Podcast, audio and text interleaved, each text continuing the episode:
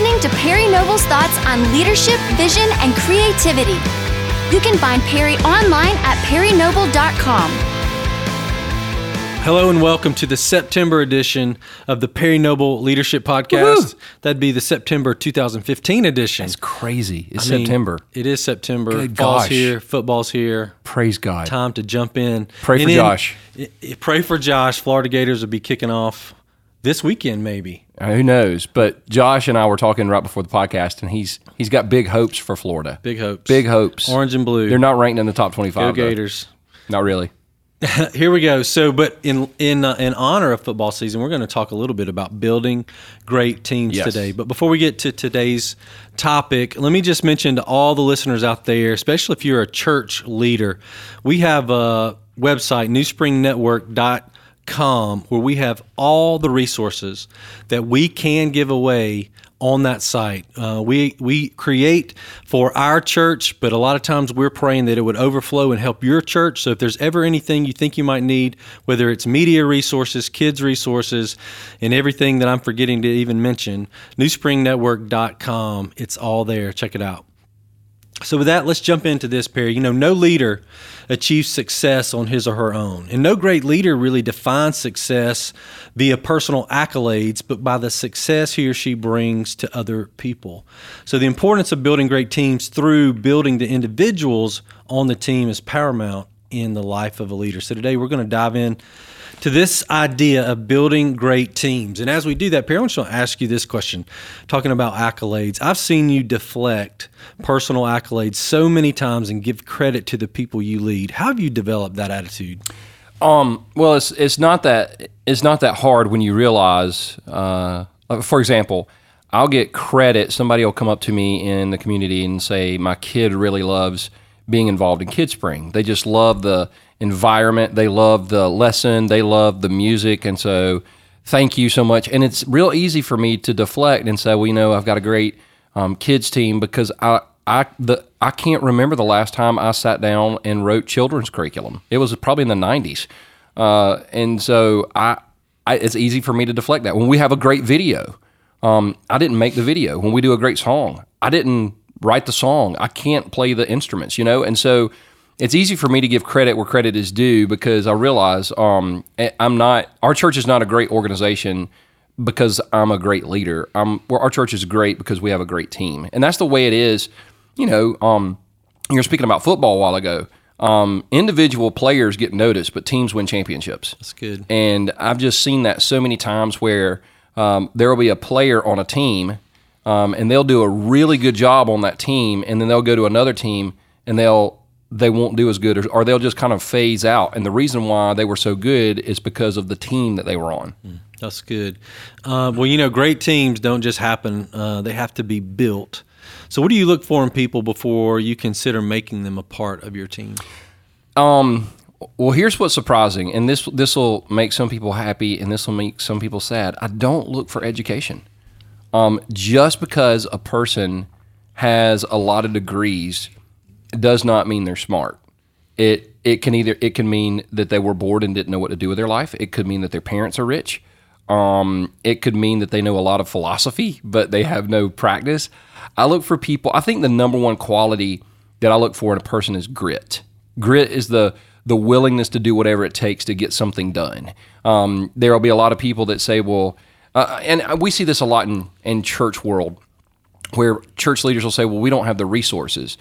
Well, you might not have the resources, but do you have the resourcefulness? Because if you got the resourcefulness, I feel like the resources will come. And so I look for the guy, I look for the girl that's just got, who's willing to do whatever it takes to to make the help the team go forward. That's good. You know, I've heard you you mentioned this before. You taught this to our whole staff not too long ago about the three H's that you look for in people. You want to see people work, and share those with our listeners. The three H's Yeah, humble, hardworking, and hungry. hungry. Yeah, humble. So humble, um, hardworking, and hungry. Humble is just the person that when something great happens, they don't have their hands in the air like Rocky, dancing around like they just won a championship. Um, going back to football, I love it when a player scores a touchdown and they act like they've been there before, Mm-hmm. and they either just hand the ball to the ref or whatever. When um when a when a lineman or a safety or a linebacker makes a tackle, um, they act like they've done it before. They, they don't get up and, and pat themselves on the back because if you pat yourself on the back enough, you're going to set yourself up for a fall. That's good. And so people that come to work, get their job done, because I've discovered that the person who's always telling you how hard they work, um, probably they're not working that hard. Because if they have to tell you they're working hard, um, then they're then they're probably not doing it. It's like like uh, LeBron James in basketball. He don't have to tell you when he plays hard. You can you can see it on the scoreboard. Um, hungry is is the thing that I look for in leaders. I recently shared with our team everybody on our team, and I believe this: you have the you have the ability to be the best in the world at what you do. Um, there's no excuse to not be constantly learning. Um, with the internet, with books, I mean, it's there's like it's 4.2 books a second. It seems like gets gets written, and and so if you want to master your craft for years and years and years, people, uh, including me, because I was in this uh, camp for a while I would blame um, other leaders for my lack of success. So it's like, oh, if I could just meet with Andy Stanley, or if I could just meet with Rick Warren, or if I could just meet with Bill Hybels. And then I realized, you know what? I can meet with them. I can. Um, they've written books, and they're going to tell me the same thing in person that they wrote in the book. And so I've got as much access to them as anybody in the world. I've just got to be hungry enough to go get it. I think it's Proverbs 4 says, Get wisdom at all cost. And 1999 for a book is, is a pretty cheap price to pay for wisdom. Um, so, and then hardworking. I just want people that are going to work hard. If you show up at 902 and you leave at 458 every day, you're probably not going to be on staff. Now, that doesn't mean I want you here all the time. It's just I want you here on time. I want you to stay until it's time to go home, and I want you to work hard when you're here. Because if you'll do those things, man, that's that is an irreplaceable team member. Yeah, that'll set you apart from most. Uh, what type of responsibility does the leader have to take in recruiting and growing a great team? Um, 100% falls on the leader. Um, I'm always recruiting. I'm always recruiting. I'll get a call. Um, you know, I've got some great friends that are pastors, and they'll be like, "Hey, man, do you know a great youth person? Do you know a you know a great worship leader?" And my answer is always no. Um, and because here, here's the honest truth: if I recommend them to you, it's because I didn't want to hire them. I'm, I'm serious because if I see somebody that's great, I want to recruit them as soon as possible. It's like Jim Collins says: get them on the bus, and then we always figure out where their seat is later. Um, now that doesn't happen a lot, but it but it happens. Uh, and so I feel like I am the I mean I am the primary recruiter for New Spring Church. Um, we've had campus pastors uh, talking to other people that they consider to be you know high capacity and they're trying to bring them on staff. And there's been a few occasions where they've called me and said all right we're going to need you to call this person and try to talk them into coming on staff. And and you know that's that's one of those things that I get I, I personally get fired up about. Um, and so I think it's the responsibility of the leader to recruit the team but then I think it's the responsibility of the leader to grow the team. Now, different people have different ways they do this. Like some pastors, some church leaders grow their team by um, they have like a systematic approach to it. So um, we're going to read a book together, or we're going to do a lesson together, or we're going to experience a talk together. Um, we've never really done that, but I feel like I share with you guys what I'm learning. You guys share with me what you're learning. We feed each other information um, about once a year, we do take a trip together where we just um, there's no agenda other than doing life together. I want to pause there and, and, just tell church leaders when you, you you need a you need a trip once a year, at least three or four days, I believe, where you just take your key leaders away, and it might be. You, you, hey, listen, you don't have to spend a lot of money. Go camping. I don't care what you do. I'm not going camping. Me but, neither. But you can go camping. Michael Mullican on our staff would go camping He with you. He would lead a camping expedition. But I wouldn't go camping with you. But go and spend some time together because what will happen is even though you don't have an agenda, you'll come back from that meeting with some really incredible ideas that you can implement into your church or to your organization immediately. That's so true. Mark Batterson said, "Different place, different pace creates a new perspective." Yep.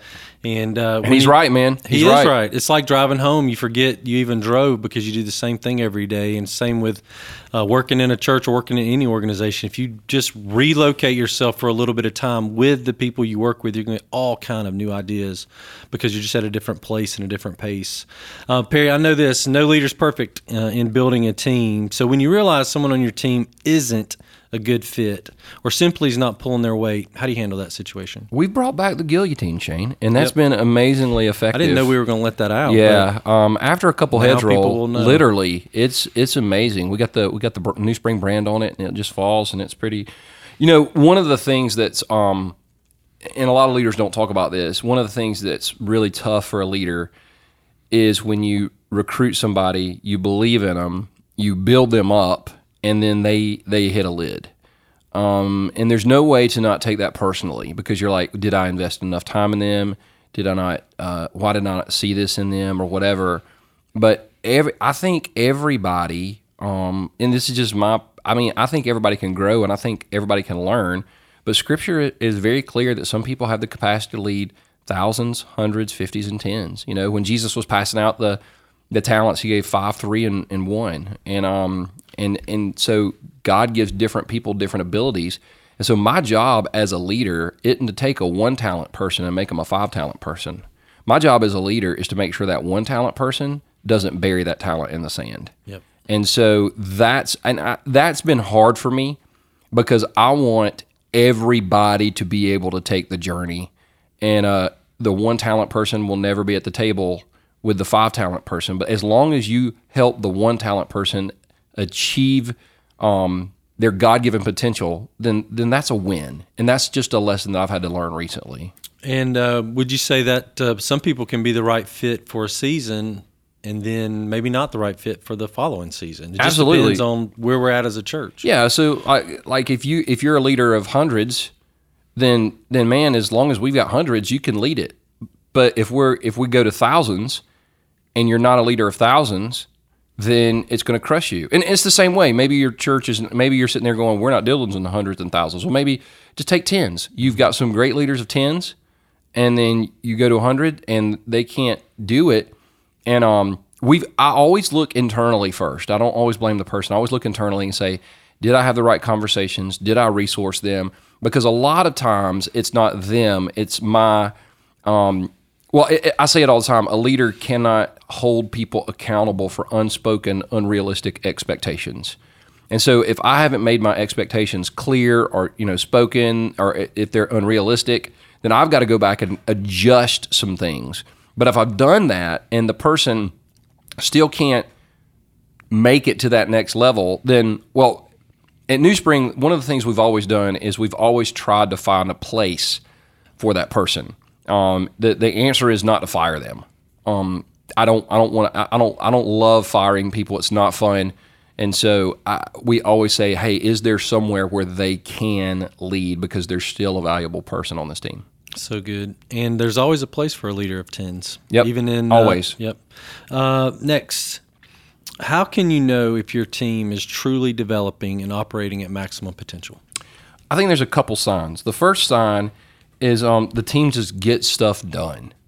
I mean, at the end of the day, you don't get excuses. You get good quality work. I mean, they just get stuff um, done. The second thing is they're taking risk um, on new things and, and instead of just doing the same old, same old. For, for example, um, it's true with a church, it's true with any business. You can get in a rut, and and, and all a rut is is really a, an extended grave. Um, I mean, you're just you're just in a hole, and it's it's really a grave. And so, if the you know band is doing the same old song, or if if the preacher's preaching the same old message, and or or whatever, you can realize it. And so, one of the things that great teams do is they're constantly willing to push um, push the edge, try new things. For example, um, our Fuse team recently, and our Fuse is our student ministry.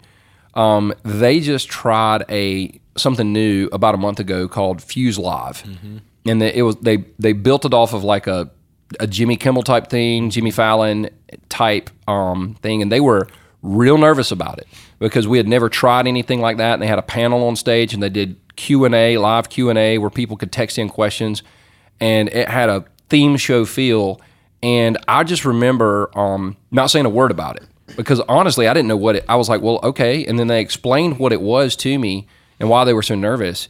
And um, I didn't jump in and try to adjust anything because we've got a great Fuse team. And it turns out to be, I mean, people, it, it's been over for a month and I'm still hearing students talk about it. I'm still hearing volunteers talk about it. The Fuse team has said they're going to do it again um, in the future just because it was so successful. But that's an example of a team that they do Wednesday nights. They do the midweek service for Fuse, and they're not content with just the way things are. They're they're willing to push the edge, and so the the people that are willing to do that, those are the people that that we can trust, and we can. I mean, we, we know they're going to do a great job.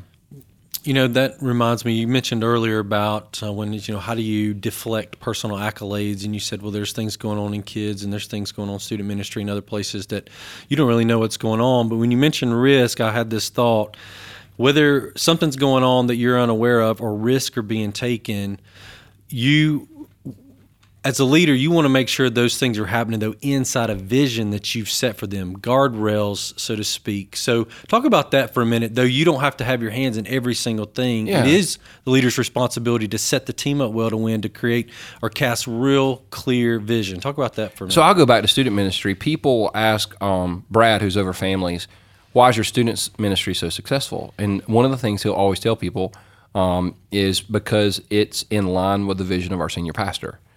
And you know, so we've established some guardrails. We've got some core values, some staff core values, some church core values, and we've got some um, things that we hold dear, and you know, things we hold in the closed hand, and things we hope in, hold in the open hand.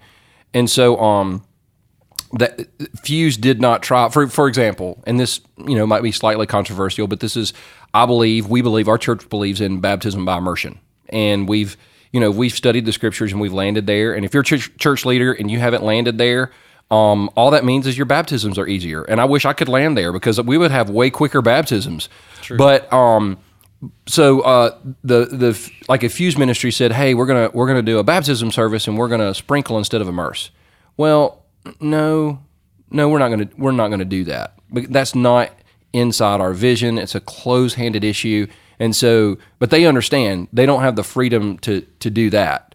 Um, like kids ministry, kids ministry would never come and say, hey, we've been um, we're gonna teach the kid that kids that there's no such thing as hell because we don't want to scare them okay, well, you know, let's not catch the room on fire and tell kids that's what's going to happen to them if they die if they don't know Jesus. I mean, that would be bad. But we're I don't worry about our kids ministry compromising sound doctrine or or you know or in case of fire safety of kids to to teach them on a subject. And so what I what I feel like I did years ago is I hired the right person um, I set the tone for that person.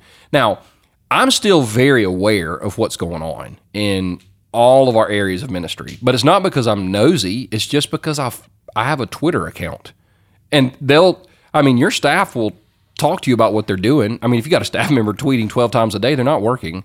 Um, but anyway, that's a whole nother conversation. yeah, we'll talk about that sometime. Maybe we should. Um, let me ask you this, Perry, and you're talking about the leaders of thousands, hundreds, fifties, and tens.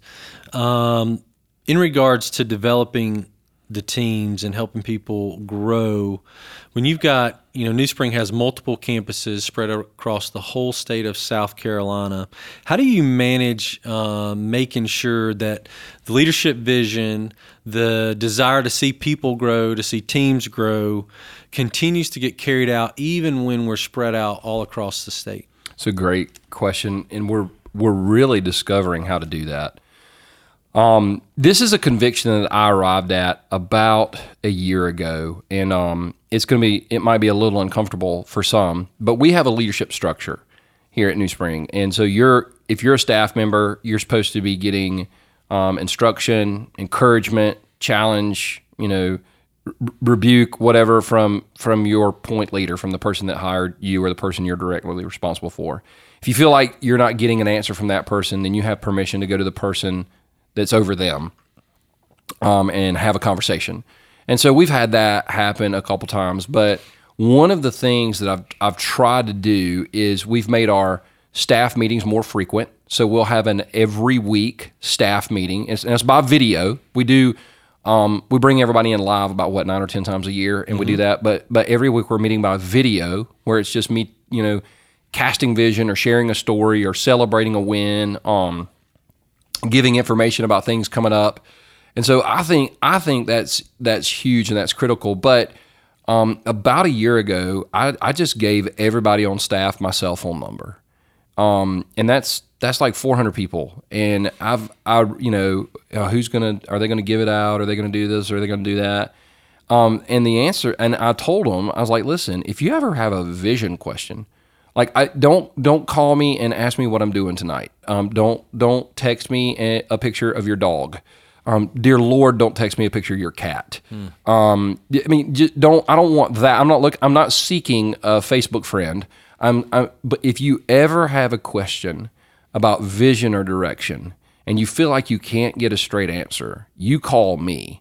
And I think, um, I think maybe I've had one or two calls in a year ever I mean seriously one or two calls in a year um, but I think the staff understanding that helped them know you know what I, I think I can trust this guy and trust in the leader is essential for a for a team to be to grow and be successful Yeah, that's real good. So let me ask you this: kind of flip the script a little bit. How has building teams, developing teams, whether they're here uh, in proximity to you or across the state at campuses, uh, helped you grow as a leader? it's helped me to understand that as leaders and it and and here's the here's the trick Shane. The the longer I lead if I'm not careful the more assumptions I will make. And so the longer I'm in this I just assume that people think like I think feel like I feel know what I know do what I do and um, it's kind of like being a follower of Christ. So I've been following Jesus for 25 years. Um, I just think everybody should know that there are four gospels. Right. You know, well, what do you mean you don't know there's four? What you don't? What do you mean you don't know there's an Old Testament and a New Testament? But the person, you, you know, and so it's that way in our walk with Christ. Well, it's that way in leadership too. So we'll hire somebody and they'll be on staff for a couple months, and maybe they don't understand the value of being on time because they've always gotten at their previous job at 11 or 12 and stayed till like 9 or 10 at night and and that was okay and that was fine. But it's kind of making that person aware hey um no we're not we're not going to do that here and this is why. And so it's helped me to revisit those core areas and not hold things um as an assumption but understand i think we said this the other day in staff meeting and i wrote it down and it's going to be my thing i go to over and over and over again leaders are repeaters leaders are repeaters.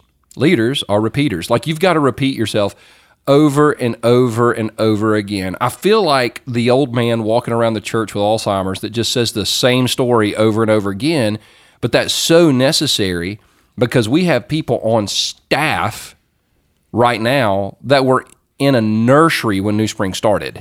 And so they don't it's not that they're um it's not that they're dumb. It's just that they don't know the story. And so leaders are repeaters. Hey, guess what? We had 15 people in the living room. We started and we grew to 2,000. Da, da, da. I mean, we, we have to tell that story and the lessons we learned along the way over and over again so people can catch the vision. Yeah, and as a leader, you can't get frustrated or tired of being a repeater.